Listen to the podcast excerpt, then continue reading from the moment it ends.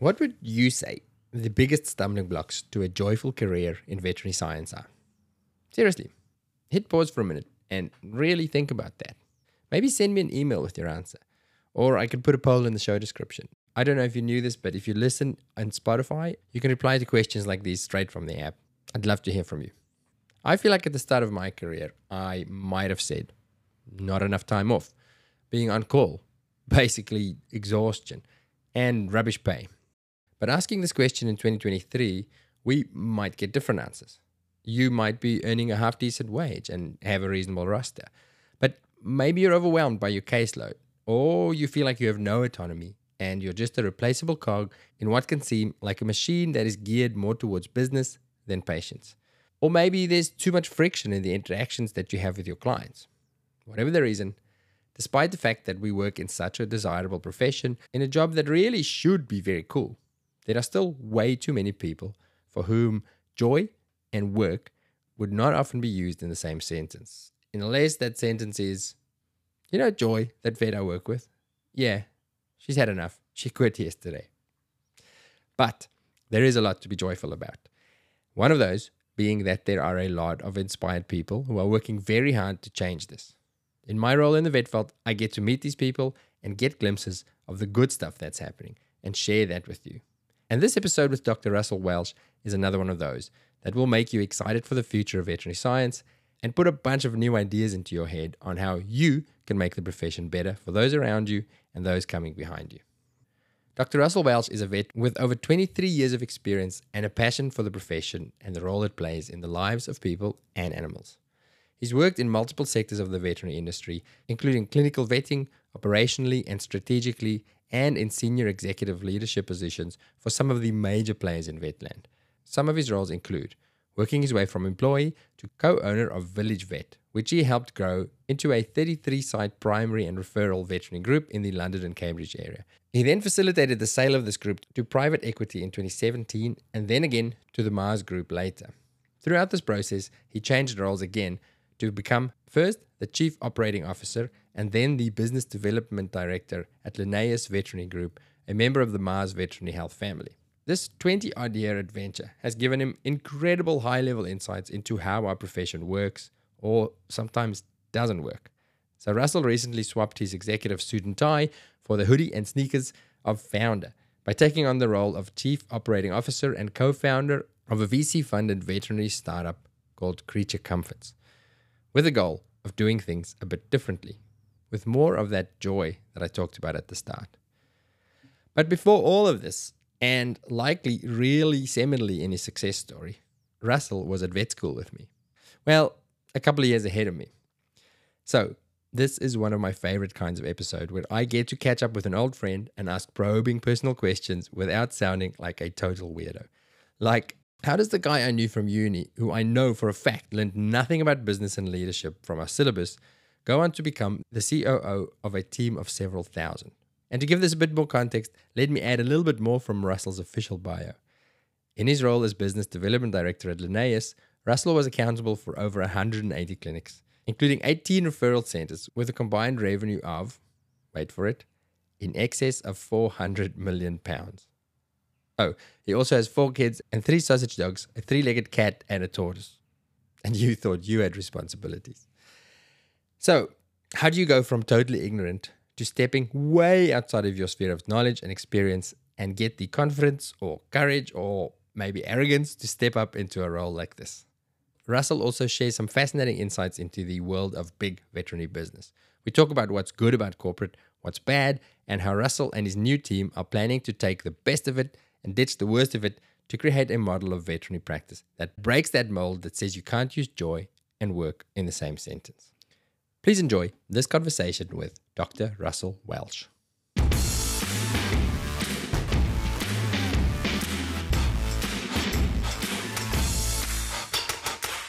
Russel, welcome to the Vet Vault, mate. Thank you. Yeah, glad to be here. I love these conversations where I get to speak to people who I know or used to know, especially used to know them in a completely different scenario. And then we've had, a, what's it, 20 years now, 20 years of career, of life in the intervening time, and to get to catch up and to see what's happened and how did we get from the Russel I knew back in student days to the guy who's done a lot with his career. So thank you so much for making the time, man. I'm looking forward to it. It's been a while. I think I last saw you the, on the balcony outside our old residence at universities uh, a long time. yeah, in our 20s. Now, uh, I, I normally start these with a saying that I saw once that said, bad decisions lead to good stories. Do you agree or disagree with that statement? And if you do agree, have you got any examples of a cool story that led from a bad decision? I mean, it's an interesting question. Uh, the similar saying is, yeah, no good story starts with I drank 10 pints of water. So, you know, depending on the context that you're using that, I think uh, there's many bad decisions depending on you know, in what stage you make them. Some decisions are made under intoxication, some are made during the course of your life and your business. So I think bad decisions from uh, intoxication, I've got plenty to uh, plenty to talk about. I think in life, yeah, it's learning from those decisions, and I think one of the things we do is we create stories around those bad decisions just to try and make us feel better about the decision we made. So um, yeah, it depends mm. on. It really depends on the context. Uh, my old business partner he he used to say to me, and I'm just talking in a business context on this, is if at the time you think it's the right decision and it's the right decision for your business, you you make it. You know, you might find out later down the line that it wasn't the best decision, but at the time, take the decision, and hopefully you don't get a bad story from it, but uh, learn from them. I think you know, when you're full of beer, I don't think. Uh, this is a platform for me to tell you some of those stories. But there's some uh, some swimming in the crocodile river. There's there's plenty of things that have happened. So. yeah, I, I was there for several of those stories. I, I, I witnessed them. but you're right. Probably not the platform for those stories. We should start another podcast that's specifically for those stories. we haven't caught up for 20 years, so we need a quick catch up. So I left Russel. You're a couple of years ahead of me heading out of university, high achieving student. I will point that out. You you did well. You you were I don't know, were you smart or, or you had that photographic memory thing? Is that is that a fact? I Am I remembering that correctly?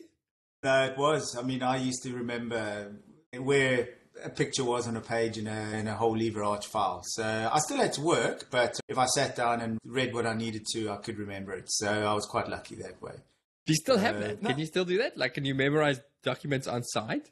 Sometimes, but definitely not as well as I used to. I used to, uh, uh, yeah, and it used I used to retain it for a long period of time, but. Uh, I've got a lot, of, lot of other things going on in my in my brain now. It never rests. My brain is always on the go. But yeah, it's it's a, it was a I was lucky. Put it that way. I could uh, I could study and retain. So I was I was lucky.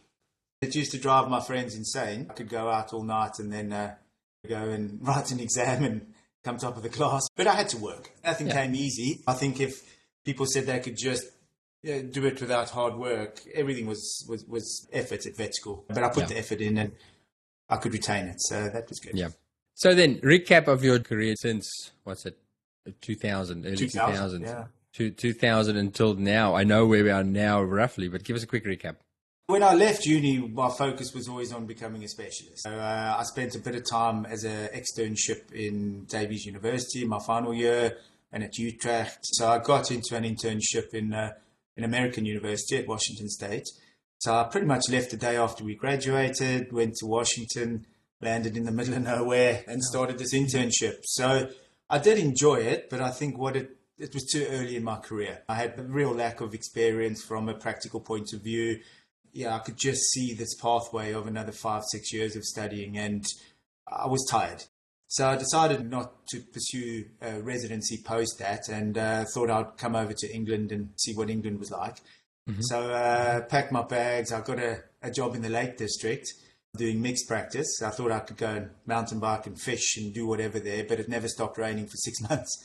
So I literally, I literally did calvings, I did lambings, I did uh, uh, you know, all sorts of pretty horrendous farm work in the rain and mud. And then foot and mouth broke out. So I was in the lakes in, in 2001 when foot and mouth broke out. So I decided to go and help out with the ministry. So I started working for DEFRA. It was it was horrendous, but it was also great because I phoned around 30 or 40 of my classmates who flew over within a month because we needed help and they were paying very well. So it was great. We had a, fantastic time. Met my wife up in Carlisle at that point because I had no plans to stay in the UK. Uh, so stayed up in Carlisle post foot and mouth. Did that for you know, a year or so. Um, but then really yeah, got tired of, of, of, large animal practice. So um, moved down to London. Locum did. I was quite interested in emergency work, so I worked uh, at a referral emergency clinic in London for about 15 months, being the night vet. Yeah, really, again, from a career perspective, it's pretty hard, but I, I learned a lot. You learn really just to crack on and get things done. So that was really good. And then started locuming and came across, I was introduced to uh, another South African, a guy called Brendan Robinson, the founder of Village Vets. Um, so joined with him and uh, went on quite an interesting journey. I became a partner quite early on, and we grew a, a, sort of a hub and spoke model of businesses, so smaller clinics with bigger hospitals, to a 33 site uh, sort of group with five big 24 hour hospitals. And we opened up London Vet Specialists in around about 2015. That was the only referral clinic in London at the time. Very small. It was in the basement under a shop, but uh, it worked. The only referral specialist center in London.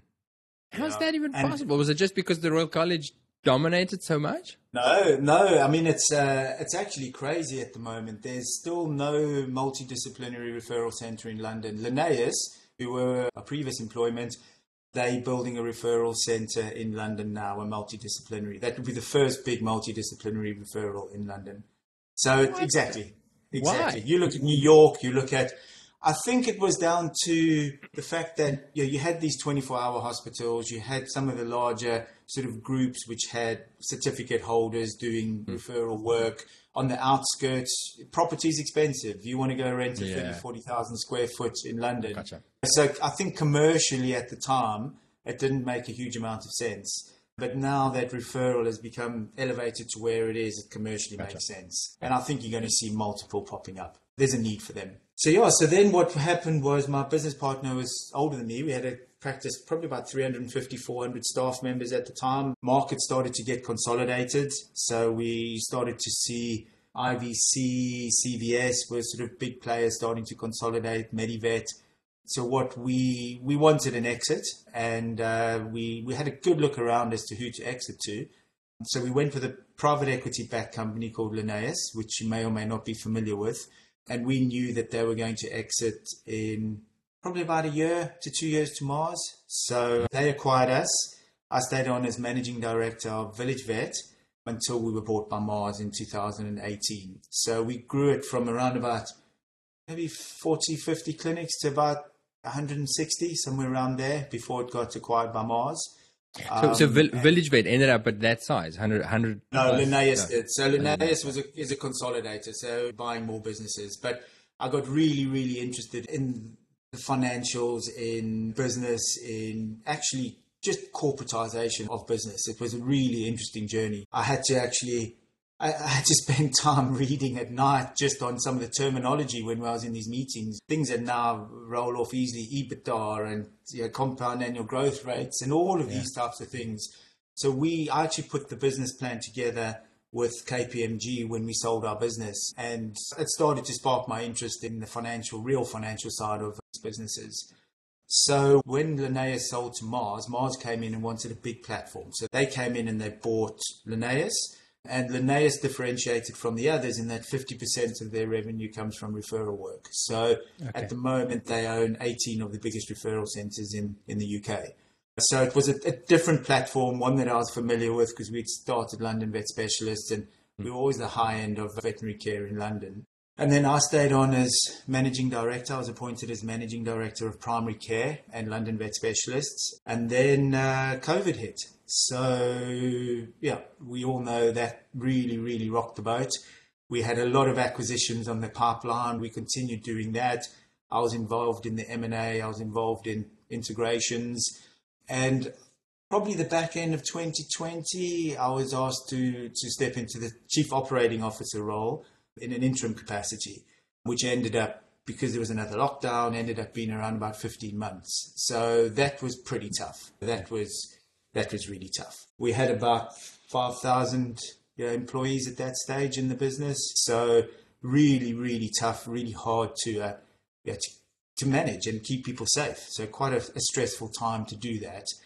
I was responsible for P&L delivery, so for the financial delivery. I was responsible for the growth, M&A, inorganic growth. But it got to a point I still had my managing director role and I had my COO interim role. So I think when you think of bad decisions, what I did was put my hand up for multiple roles, but that became very challenging. At one point, I was doing two exec roles and one senior leadership role. And we got to a point where my interest was not necessarily in operating these businesses, it was in growing them, having conversations, getting fantastic clinics on board, integrating these clinics. So I stayed as a full board member as a business development director. So I was responsible for growth. So inorganic acquisitions, organic, greenfield, mm. multiple vertical streams, you know, all of these types of things, integrating telemedicine and tech. So really, really enjoyed that. Uh, there was a big role. I had a big budget, learned quite a lot of strategy from, from my CEO at the time. Really, really opened my eyes to, to a different way of working. When I went onto the board of this large company, there were people from outside of the industry that have run massive companies that are now on these boards. So soaked up a huge amount of knowledge from them. Really, really enjoyed it. Wasn't really looking, although always looking. But every time I drive past a building, I go, "That's going to be a great fit." yeah.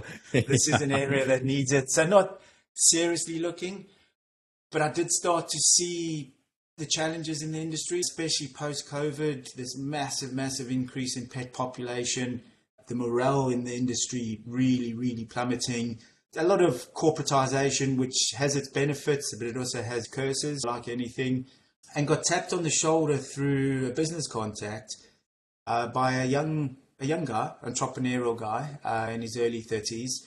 He digitized and uh, sort of disrupted the estate agent market in the UK. So there's a company called uh, I think it was called Yopa, something similar to Purplebricks, but mm. built the tech around really just digitizing, having fixed fee for selling your property. Exited that at a significant amount of money and actually had a very bad experience with veterinary in London. And as a client? As a client and wanted okay. to solve a problem really. So tapped me on the shoulder and said, would I be interested in, uh, if he raises the money, if I would come and open up vet practices with him. Bricks and mortar though, because if you said his estate thing was real estate was yeah, so, digital. So this is where the interesting part came in. Is you look at most industries, especially even if you look at uh, dentistry, you look at human healthcare, they're far, far ahead in actually the technology that's driving access to the care. So in veterinary, and especially in the UK and the US, probably similar in, in Australia, the actual technology is pretty poor. There's some glimmers of hope. You've got certain companies, PetsApp, you've got Vetstoria, you've got iRecall, you've got 15 different platforms that are entering into this space, but none of them are linking their technology with the bricks and mortar and actually yep. owning from here to here. We used to think rather go out and buy all of that, but it's mm. much, much better to own it. So what we're doing is we're building the technology to actually have access to our clients to streamline the journey. The, the clients that we've got are now completely different to the clients we had pre COVID. How? One, younger. What you've got is less experienced pet owners, more often far more of a humanized relationship with their pet. These mm-hmm. individuals are not necessarily married, they may not have kids these are pets that sleep on their head at night and in their bed and are carried around in their rucksacks around London and, and have their own Instagram accounts. Hundred percent. And no one's servicing that. So these guys want to get into a clinic. How do they get into a clinic? They phone the clinic. They go online and they book. They can't get in. So the journey's just not right. So what we're doing is we're building the technology and we're building the bricks and mortar. And what we're going to do is bring the two of them together and own it from the point of acquisition to the point of care. Pause on that. I have to backtrack quite a bit. Uh, I, have questions. I want to take a minute to tell you about an exciting addition to the ways that the VetVault can support you in practice. You already know about our clinical podcast that keeps you up to date with your knowledge and skills. which, by the way, is now RACE approved. If you haven't heard of it, go check it out at vvn.supercast.com. But here's the thing despite the fact that I personally make all of these episodes, which means that I am more up to date with my clinical knowledge than I've ever been, I still have cases that stump me. Cases where I need just a little bit of wisdom from someone smarter than me, or some reassurance that my thinking is on the right track, or another input to help me get unstuck with my case. These are typically cases that are not quite referral cases, or maybe they are, but there's a practical reason why I can't refer. But I would really like the input of a specialist. So, I've made exactly that. We now have, in the VetVault network, a space where you can ask our team of specialists your stickiest, trickiest case questions and get support from some of the most experienced specialist minds available. We've started with support in small animal medicine and emergency and critical care, but we'll be adding a dermatologist in the next week or two. Our app lets you upload files and images and videos, and you can even jump on a live chat if the case requires it. It's a paid space so that our specialists get compensated for their time, so no more feeling guilty for your request for free advice. But we've tried to keep it as affordable as possible to make it widely accessible at around $15 a month, which lets you ask as many questions as you want. You'll also see the questions and answers from your colleagues so we can learn from each other. Check out the details and the T's and C's by clicking the link for this in the episode show description and go give it a try. My first question before we get back back to the future, back to the current days. That's a that's some big moves, man. Those are some big ballsy moves. I know what we learned back in support, and it was not business, and it was not strategy, and that sort of stuff. How did you get the the skill or the confidence or the stupidity or whatever to take on something that big?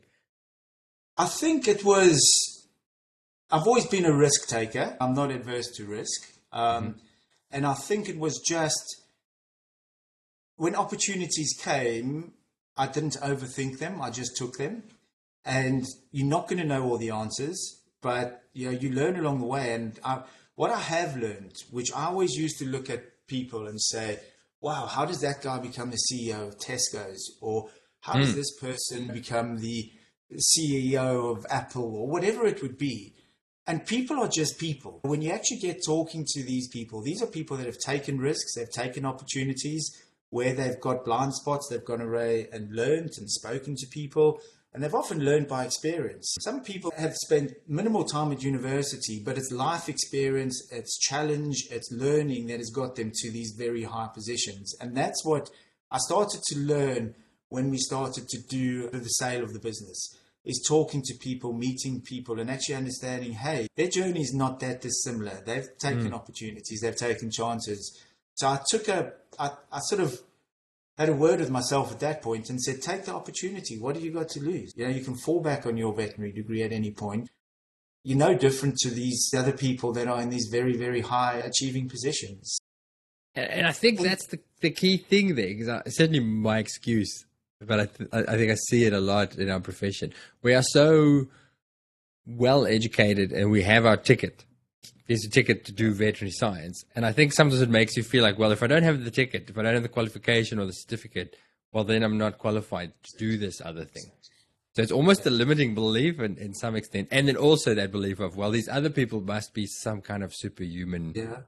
Maybe they went to business school or something. I don't know. It can't possibly be me. Yeah, a hundred percent. I think as vets, generally we really underestimate what our capabilities are. To get through a veterinary degree alone shows that you can persevere. So hmm. whatever you do and whatever you take and learning, not every decision, like you say, bad decisions, there are some good stories, but the last thing I'd want to do is look back and go, I should have done that. Look, that person has done it. I think for me, I I just like absorbing things. I like absorbing information. I like trying things and learning. And if I didn't know, I spoke to people or I went and I read a book or I, I just tried it. And mm. I think that's the most important thing is learning as you go along. My management style and my leadership style now is a thousand percent different to how it was when I first opened a practice. And mm. you hmm. learn by getting feedback. You learn by actually asking people how you're doing and that's the biggest eye opener is speaking to people, finding out where your blind spots are and working on them. we're all people. I think that's the main thing. Is like I say, I just looked at people and thought, why are they different? If they can do it, why can't we do it and try it? So, I think the other thing that's always put me off of big business ventures. So let's say because I owned a vet business. Yeah.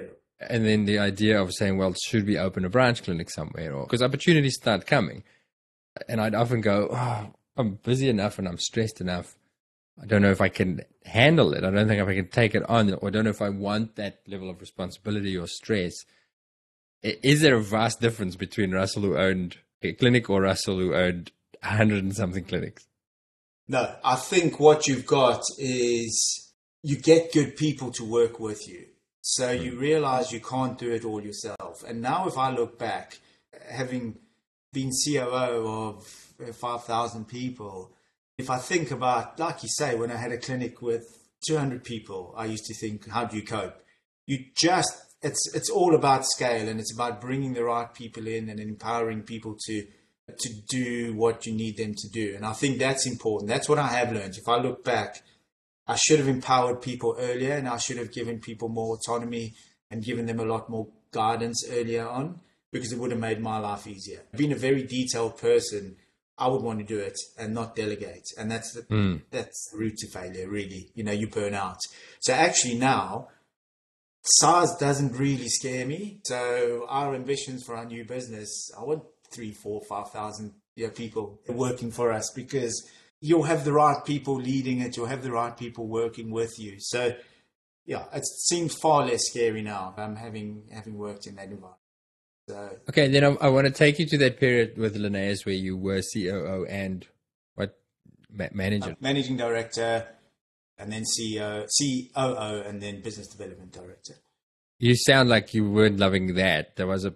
You said it was a tough time. What What was tough it was about that in compared in comparison to some of the other roles that you're in? Is it just just too much? I think I think it was just too much. And also, what you've got is you really, at that level, you have accountability. So you feel mm. pressure.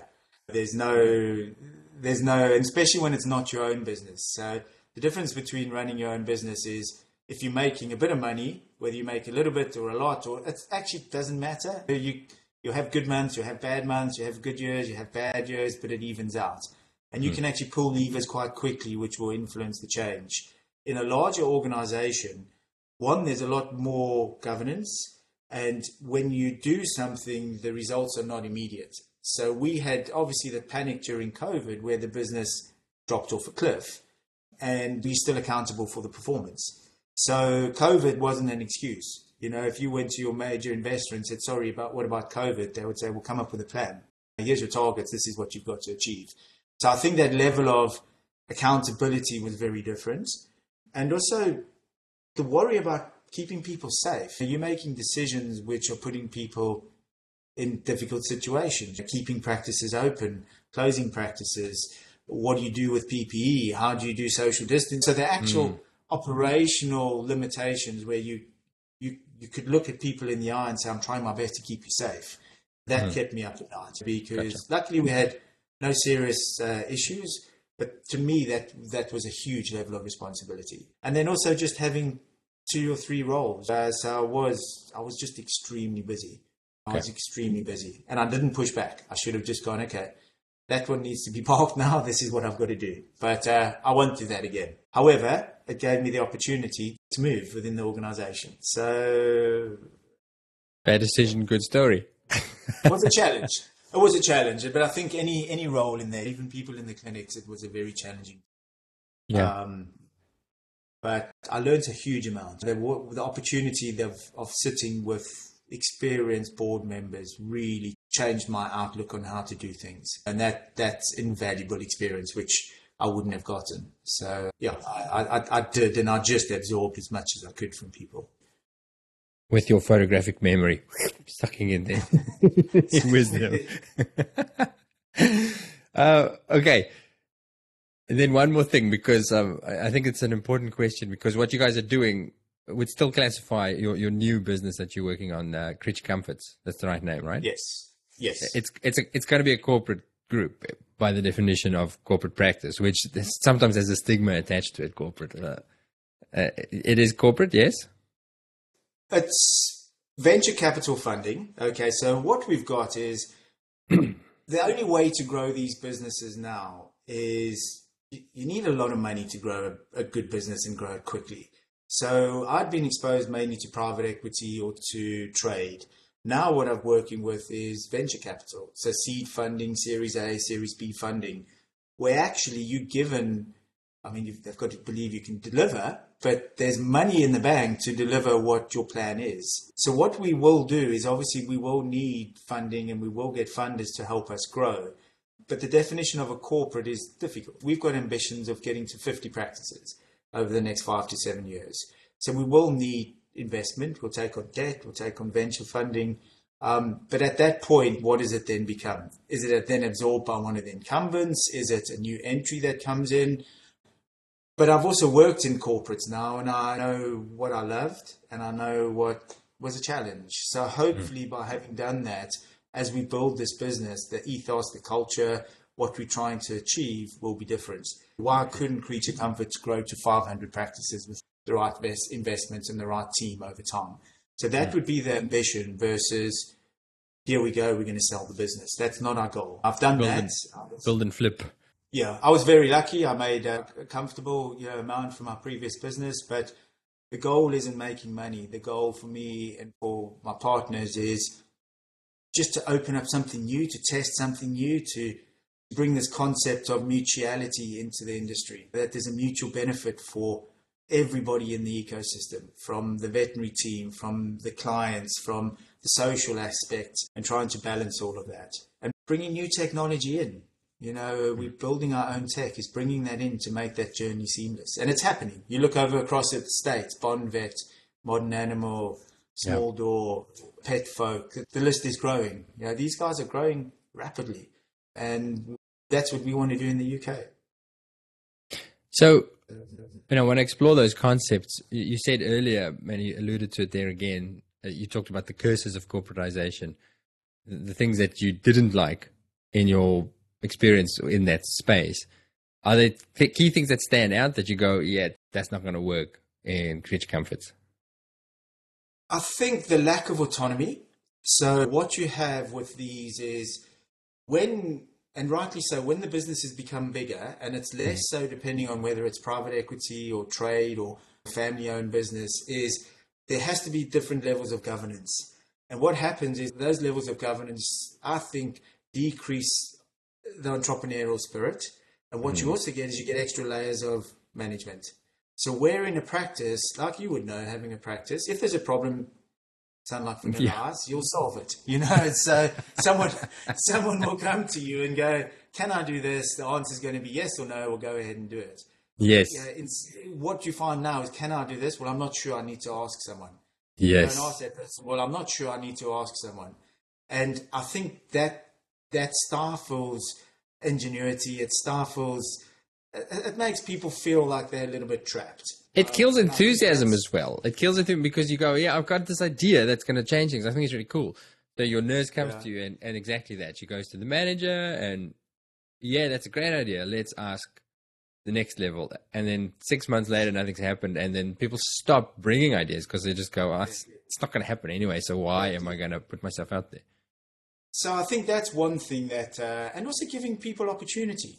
You know, at the moment, what's happened, and we we were guilty of it, but we needed to sell the business. We wanted to sell the business in order to do. To, my partner wanted to exit, and uh, it was the right time. But it then suddenly cut off that next layers of ability to buy in, or the next layer of individuals to actually earn a partnership. And what we want to do is we're going to give people the opportunity of one profit share and two actually shared ownership of the company. So we're allocating under a, a government scheme we'll be allocating options and, and shares to people in the company and not having any uh, sort of cloak and dagger about what our future is. As we get investment, people will benefit from it. We need investment to grow. How that comes, we'll find out as we move along. But each person, as they join, you know, will benefit from that. And I think that uh, that's important. Is everyone in the organization benefits from the growth of the organization, which in a larger corporate now is not possible.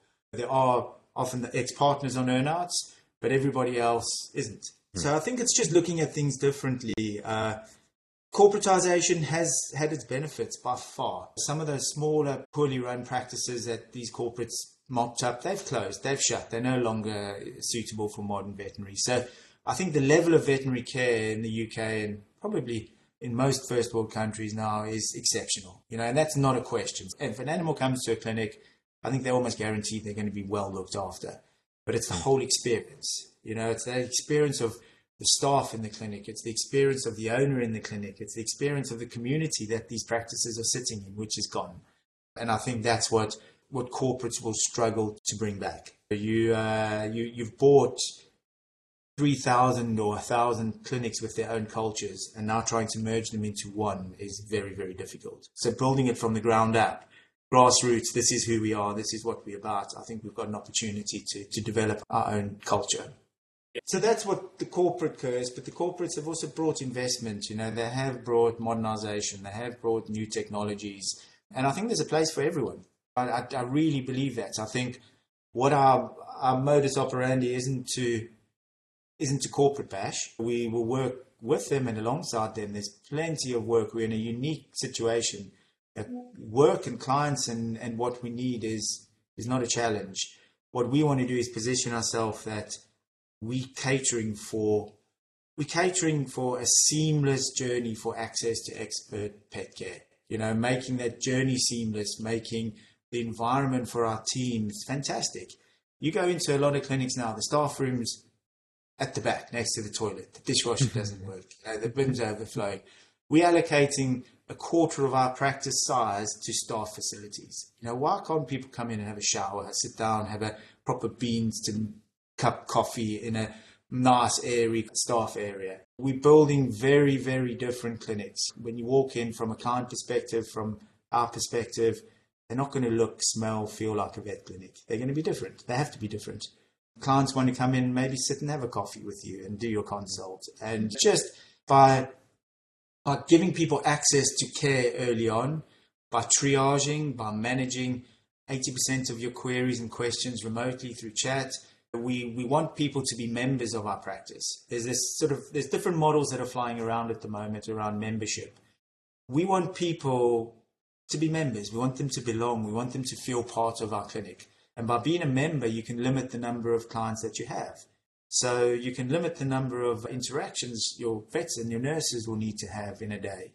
You can really make sure that the right people are seeing the right professional. If it's a question that a nurse is well placed to deal with, they will bite your arm off to deal with that. If it's something that really needs expert veterinary intervention, then go and speak to the vet. So it's really a, a whole change in the experience. And by being a member, you know, people will have to download our app. We're going to have, you can pay as you go. So like a normal vet clinic, you know, come in, pay for your services, or you can be a member. So you pay monthly, not a health plan. It's not a product driven. Yep. It's a service driven.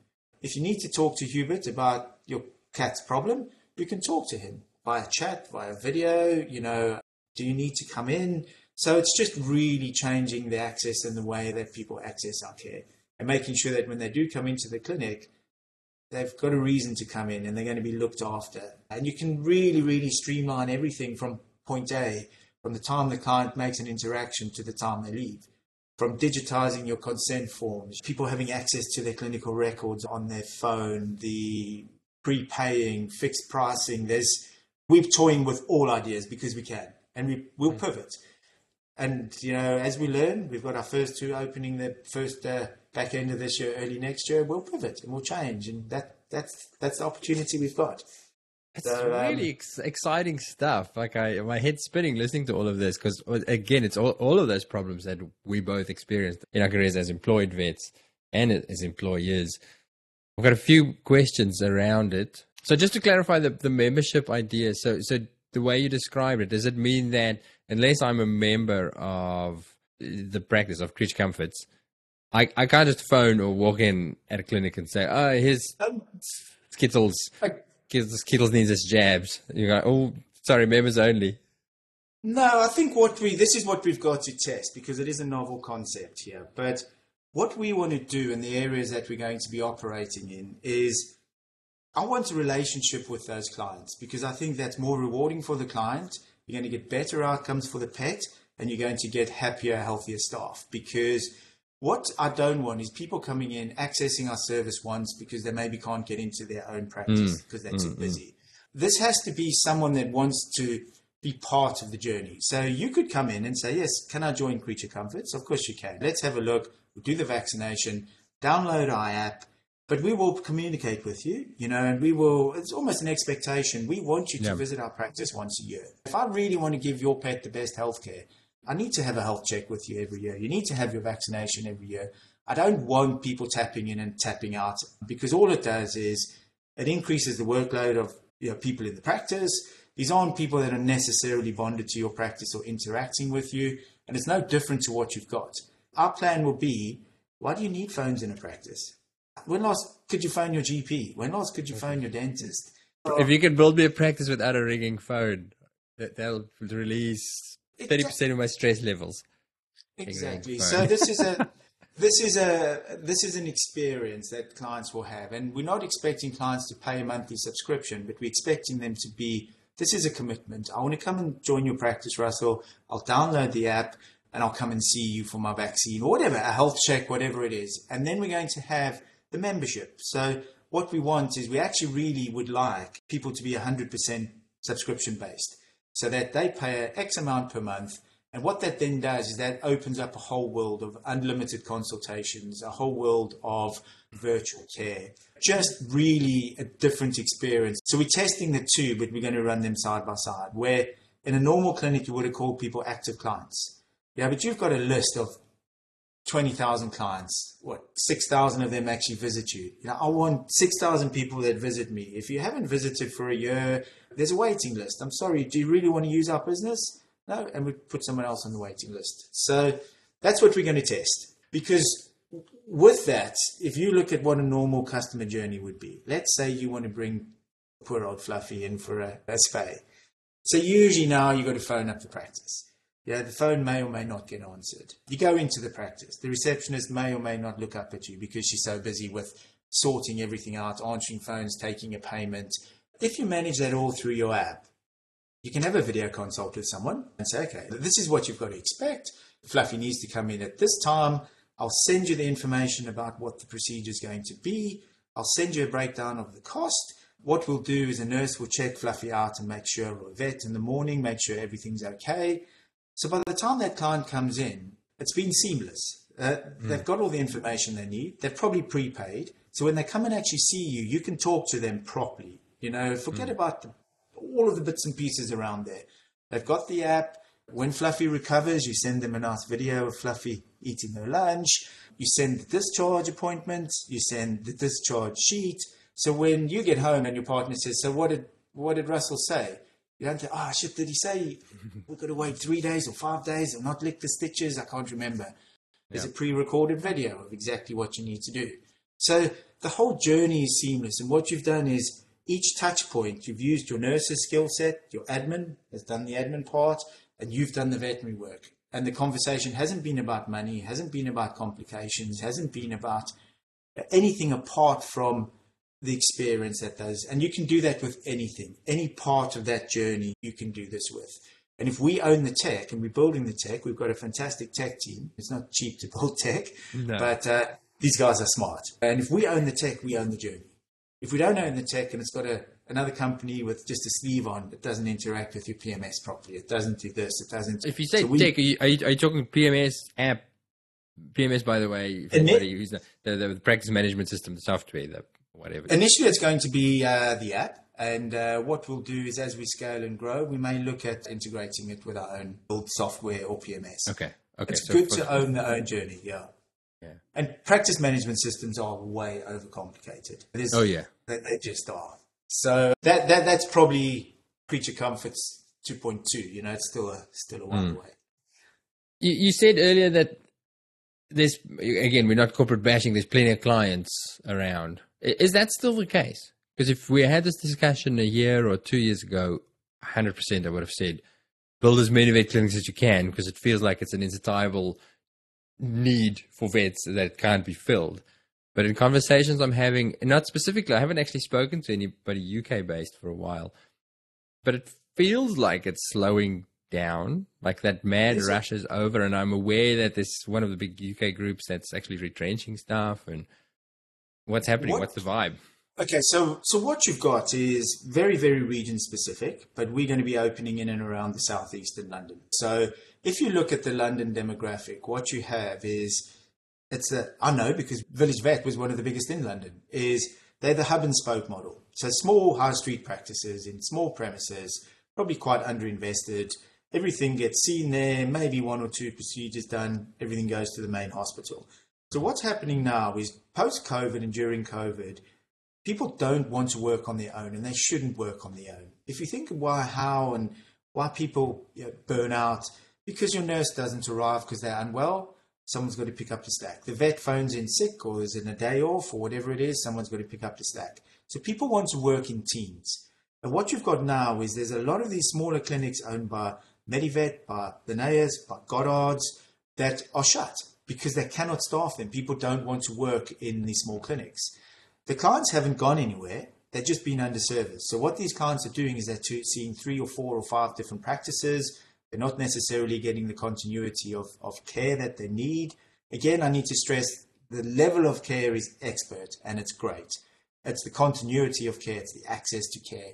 So they're either not visiting the vet as early, you know, they can't get the level of interaction that they need. So they the people haven't gone away. They still own these pets and if you think about how probably how you would have run your practice, we used to try and drive people in, see a puppy once a month, you know, bond with that client, bond with the animal, make sure that the puppy's okay and gets everything it needs.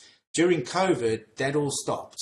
So you're not necessarily got the same level of loyal clients. It takes three, four interactions before a client really trusts you. Now the clients are okay. So what do I do with my puppy? I'll go speak to my breeder. I'll go here. I'll go there. So the the chaotic workload has definitely decreased, but a lot of that was driven by the fact these practices were closed for so long. So you had this lag, all the vaccines, all the dentals, all the work that needed to be done. But the number of clients is 15% higher than it was. The number of animals, you know, more households having pets. So it's definitely underserviced. And I think if you come with something different where a client is bonded to your practice, they trust you, they're a member of something, it's going to get mopped up. That's the hope, anyway. We might have a conversation in a year where we got it wrong, Yeah. but uh, but I doubt it. I, I, I, I really doubt it. And I feel like the answer to my next question is encapsulated in that as well. In the other crisis a year ago is if we sat here a year ago and you told me I'm starting a new vet group, I would have said, "Yeah, great idea, lots of work, but where the fuck are you going to find staff, mate? Good luck with that." The this is look, this is a, a global problem, and it's one that we acutely aware of. I've got two practices open, and I've already recruited 18 staff. So people are still around. They just want they just want something different. You know what they also want is more flexible working, true, true flexible working. You know, there's a term banded around about flexible working. Well, what does that mean? Oh, can I work four days a week? No, that's not flexible working. Now, flexible working is next week I've got my ch- my child's play. Can I work this or this or this or this time? And also by owning our own tech, by having that end-to-end journey, we're going to give people the ability to work from home, to work flexible hours. Our clinics are not necessarily going to be open from eight till eight. They'll be open when we have staff for that period of time. You know, if you can manage your rota in advance, why can't you be open from 10 till 7 one day or from 8 till 5 the next day? As long as you managing your appointments, as long as you're managing it in advance, you know, we're going to test different ways of making real flexible working, annualized hours, annualized contracts, part-time working from home, shared job shares. Mm. I think we've just got to tap into the market and what people actually want. And that's what we really we really need to test. So I think our first five or ten will be okay. Going to be a challenge between the next ten to fifty, but hopefully our, our offering, our proposition, when people come and see the clinics, they talk to people. We're all about this joyful experience. You know, I want to bring fun back. I want to have fun at work. I want to walk into practice and laugh with my staff. I want people to to just enjoy coming to work. You know, and that's mm. our goal. That's our aim is enjoy coming to work. You'll benefit. We're paying people well. And that's what I think we need to do.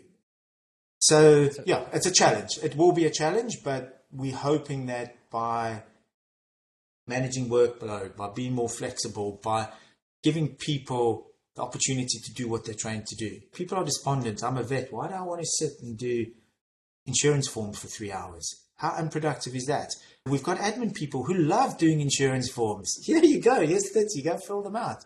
Knock yourself out and let your vet or your nurse go and do the stuff that they enjoy. That one looks after pets, two generates revenue, three you know, gives them more satisfaction.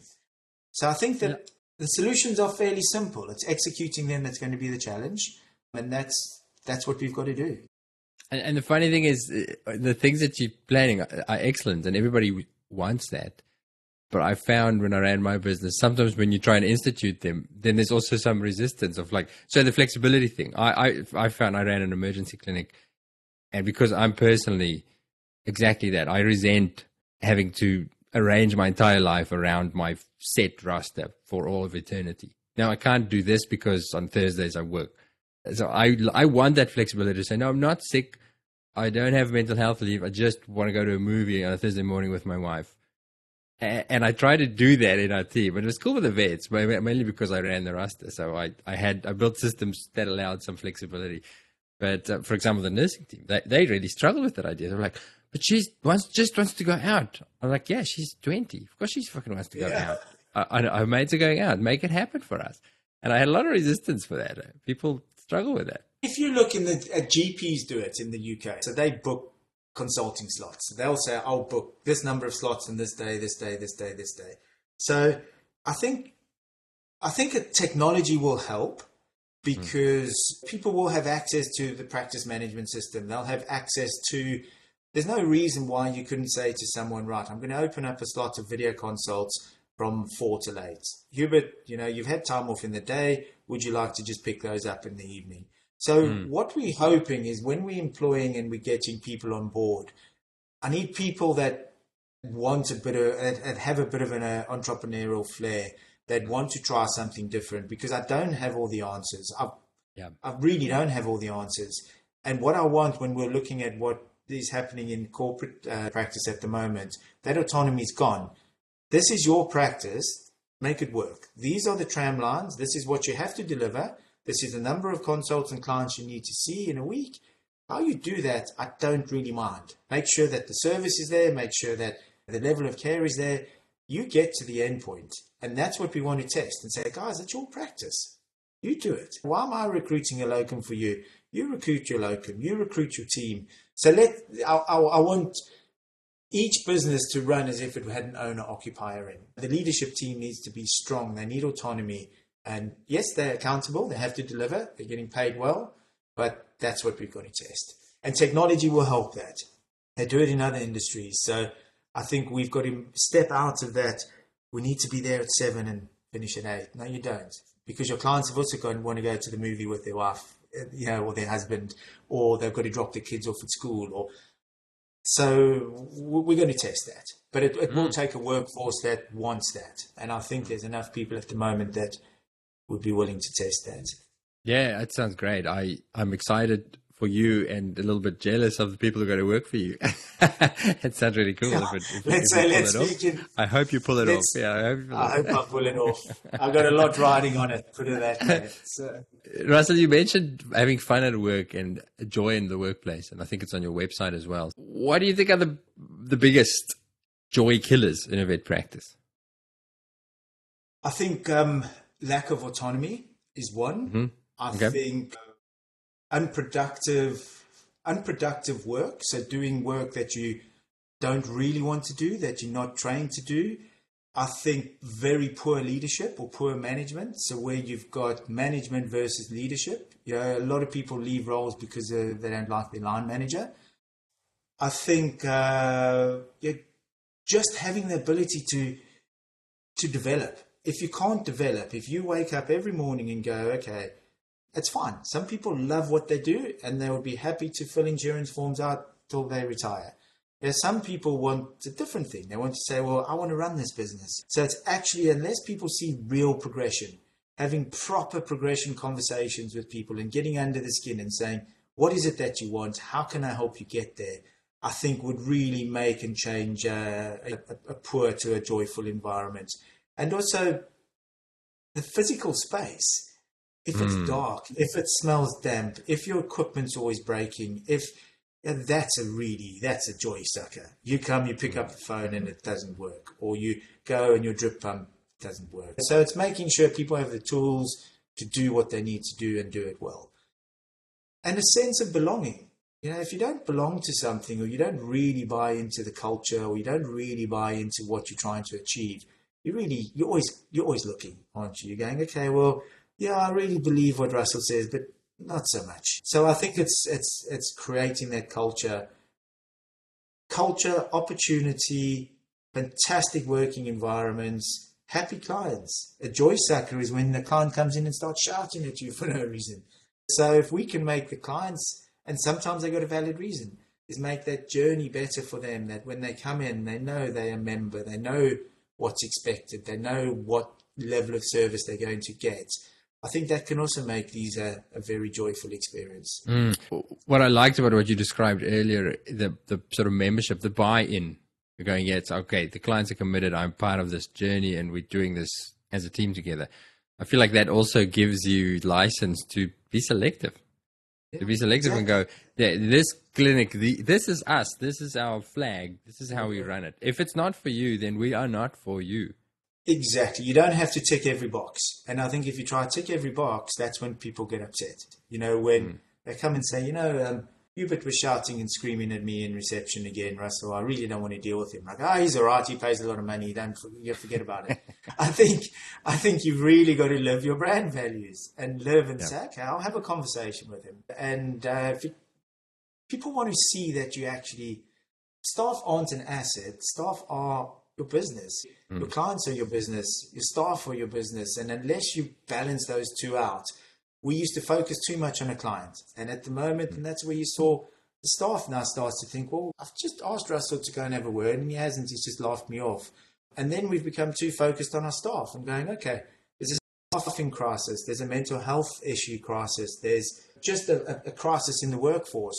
So what we've done is load more salary, more benefits, more, which is rightly so, but that's now evened up. And I think in some businesses, the, the, the clients have been forgotten. You know, stay out. We we're too busy. We don't want you. Um, only come in if your animal's really sick. We've got to balance that eh? and say, guys, if we make everybody happy, everyone's going to be happy. The outcomes will be better. Your mental health will be better. Your retention will be better. Your clients are going to be happier. They're going to spend more because they're visiting more. It's just creating this mutual benefit. Your community will benefit. How many practices are still heart of the community where someone can walk in and, oh, Russel, sit down, have a coffee, or you go to the local scout group, or someone goes and has a conversation at the school. I want to bring that back. That's joyful. Hmm. That's shouting about how wonderful it is to be in the veterinary industry, which it is. I love the industry. It's fantastic.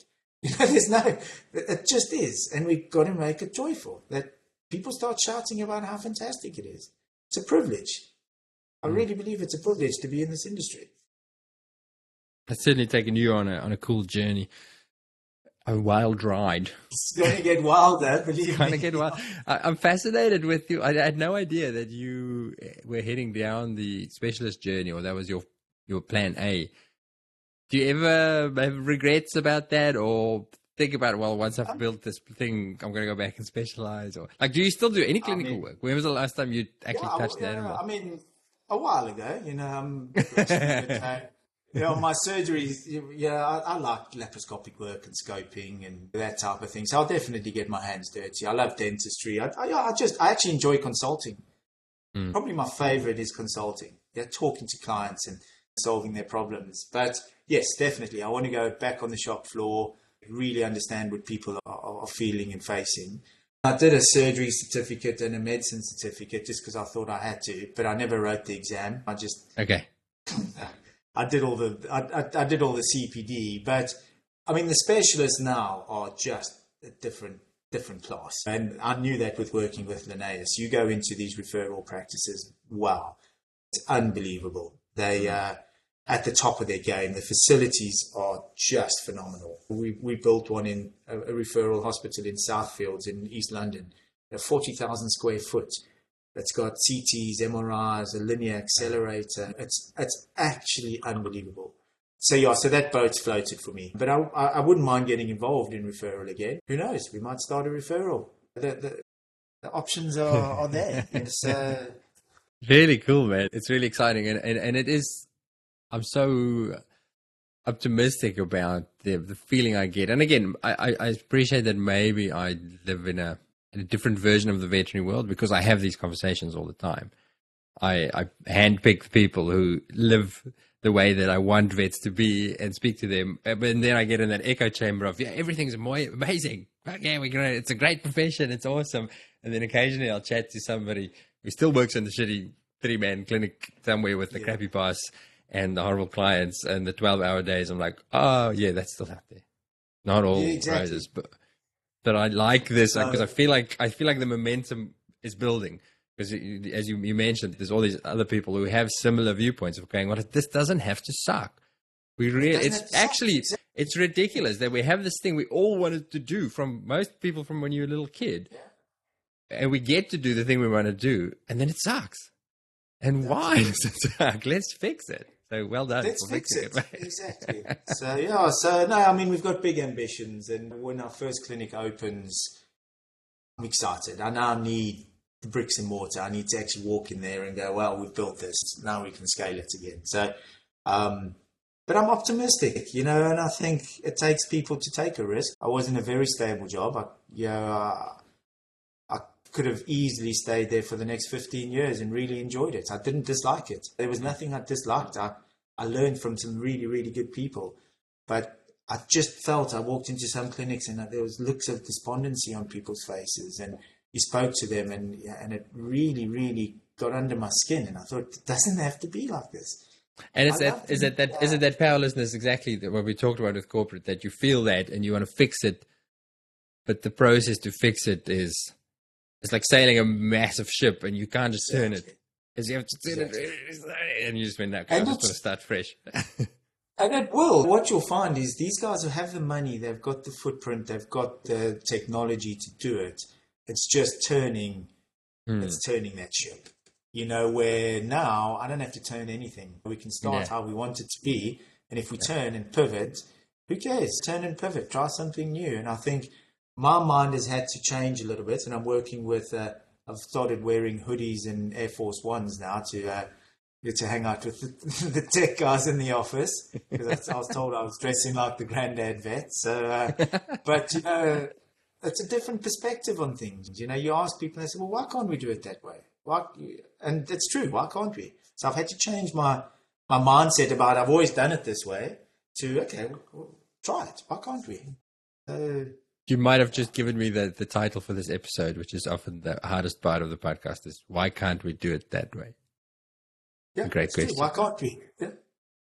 I look a lot older and a lot grayer in a couple of years, but hopefully we've built something that people are proud of. I think that's the most important thing. I'm excited to see the result. So let's wrap up with our standard questions. The first one is when you are not building your business, what are you listening to? Uh, do you listen to podcasts? Are you a, a podcast listener? Um, occasionally, yeah, occasionally, but not consistently. Put it that way. Okay, then so then, what are you reading for? Um, personal growth or for pleasure? Is there something that I that I should have on my shelf? I mean, both, really. Uh, just because of starting a new business and getting the processes back in place, I've reread the Checklist Manifesto. I'm not sure if you've ever read that by Atul uh, Gawande. Gawande, I've heard of it, and, and somebody else has actually really, recommended it.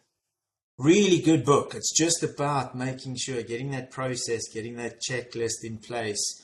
And I think it, it really just focuses and makes you get your process, your systems in place from the bottom up, which is really, really good.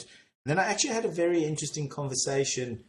Can't recall the gentleman's name, but he uh, he started SmartFlow. He built SmartFlow, which uh, oh Ivan was Ivan acquired by IDEXX. Yeah, Ivan, yeah. Ivan Zak. Um, yeah, yeah. Yeah, Ivan Zak. So I had a conversation with him. Really interesting, smart guy as well, who's doing quite a lot in the tech space. And he advised uh, a book called The Great Game of Business. So mm-hmm. it's around giving people in your team that autonomy to get to the goal that you want. Mm-hmm. Because mm-hmm. If I go in and say, this is what I need you to do in order to get there, one, I haven't empowered people, and two, I've stifled any ingenuity. And people will go, well, that's not really what my goal is. So, guys, here's here's the target. This is how uh, what I need you to achieve. Now, how are you going to get there? And measure it and make people really be open, transparent, and uh, and measure how people get there, and let them get there by thinking, by trying, by collaborating in order to get to that point. And I think it's really it is it's gamifying it, and a lot of mm-hmm. industries are gamified. It's it's actually it's making it fun, giving people the power to get there, and actually measuring and rewarding those goals. And when we're looking at things like a profit share, it's got to be open and transparent. People have to know where they are. They have to know how they're going to get to take that extra bit of money home. What do they need to do? Have they thought about this? And I think that's really also something I want to be. When I spoke earlier about empowering those people in the practices, we have targets, we have investors. In order to get the next funding round, we need to achieve certain targets so we can deliver what we what our ambition is. But how you get to those targets is for you guys to come up with, and we'll measure it, and we will reward you. And if you need help, we'll guide you. And I think that's what uh, that's what uh, sort of I'm, I'm, working on at the moment. But other than right. that, I spend most of my spare time sitting on my tractor gardening, thinking. So mowing the lawn. You should have come to visit when you were in Australia. I've got a, a, a tractor and a nice big lawn for you to, if you, if you felt homesick. I can get yeah, exactly. Yeah. All right, I'll pass along question. I interviewed somebody this morning who asked, "What does Russel now think differently or know differently that he wishes that Russel?" I think she said ten years, but make it ten or make it twenty years ago. Knew. I think for me, it would have been around developing my people. That that's what I've learned over the last ten years is really developing people because I did find when you know when we sold Village Vet and the leadership changed and you know you sometimes had people exposed and going okay what now? How do I do this? What do I do? And I should have spent more time making me dispensable. I should have spent time going right identifying whose talent is, actually getting an understanding of where they want to get to and helping them get there. So that if I disappear or get, I've been run over by a bus, so we won't use that. But if I you know, leave the business, um, the number 93 from Putney. But uh, yeah, that's a different story. Was it one of those stories that started with beer? it was a bad idea. But, okay. okay. Um, and uh, yeah, it's empowering people and developing people so that they, the next generation, they've got the opportunity. You know that five years time, someone else should, and from within the business, should run this business. And it's how I empower people to do that. So I wish I'd known that; it would have made my life easier because I could have scaled quicker, to be honest, because I would have had more time. I would have had more time to work on the business and not in the business. I think for me that that's what I'm going to do differently. Fantastic. Your question for me, for my next guest. It's a it's a strange one. I've been thinking about it, but I think with with all the advances in veterinary at the moment, and this is going down things like the specialist route, is when does it become too much? With the humanization of pets, at what point does it become too much? Considering probably eighty percent, ninety percent of the human population in the world has access to no healthcare? And that's my ethical question is at what point is is it too much? That would be an interesting question, I think, to, to throw around. I'm super excited for that answer because I think this probably reflects our background, our shared yeah. background, because it's something that I, I struggle with sometimes. Yeah. I, I work in emergency and we do amazing things, and I sometimes go, that's a lot. Yeah. This That's really ethically the right thing to do right now. Uh, and I don't know who's to say. So I'd love to hear what other people say about it. I had that. I I, I went on a, I did a little bit of charity work pre-COVID in Lombok, so next to Bali, it's a poor island. My people are poor. People are hungry, and and I, and one of the guys who lives there who is involved in the charity, he said he he got it to several times where the locals would give him shit about it and say, "So why are you spending money on dogs, and we're hungry?" It's a big question that's been floating around in my mind. Just as uh, as well, I could say that forty thousand square foot referral mm. center with a linear accelerator in it. How many people in the world have access to cancer care with a linear accelerator?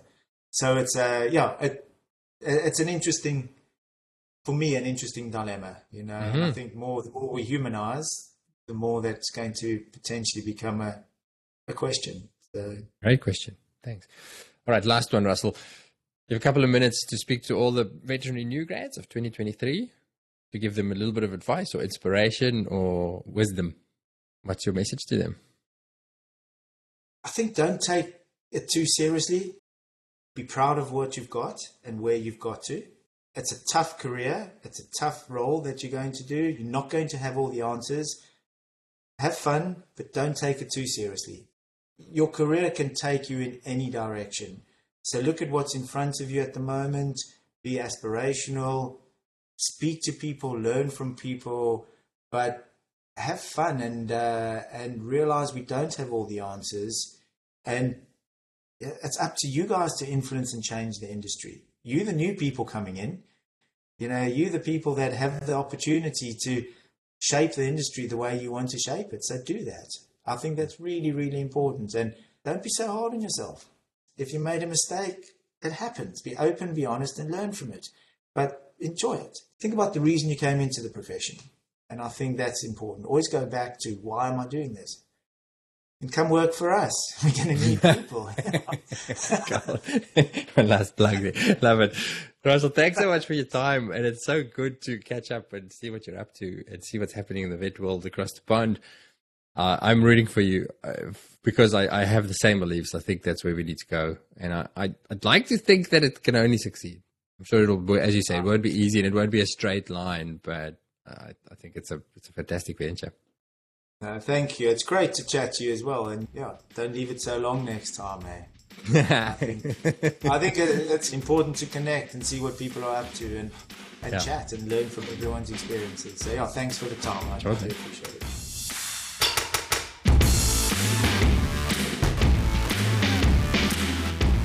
Before you disappear, I wanted to tell you about our new weekly newsletter. I speak to so many interesting people and learn so many new things while making the podcast. So I thought I'd create a little summary each week of the stuff that stood out for me. We call it the VetVault 321, and it consists of firstly, three clinical pearls. These are three things that I've taken away from the clinical podcast episodes my light bulb moments, the penny dropping, any new facts, and the stuff that we need to know to make all the other pieces fit. Then, two other things. These could be quotes, links, movies, books, a podcast highlight, anything that I've come across outside of clinical vetting that I think you might find interesting. And then one thing to think about. I'll share something that I'm pondering, usually based on something that I've read or heard, but sometimes it'll be just my own musings or rants. The goal of this format is that you can spend just two to three minutes on the clinical stuff and move right along if that's all that you're after. But if you're looking for content that is more nourishing than cat videos or doom scrolling, then our two other things should send you in the right direction. And then something extra for when you feel like a slightly longer read. If you'd like to get these in your inbox each week, then subscribe by following the newsletter link in the show description wherever you're listening to this. It's free, I think it's useful, it's fun, and it's easy to unsubscribe if it's not for you. Okay, we'll see you next time.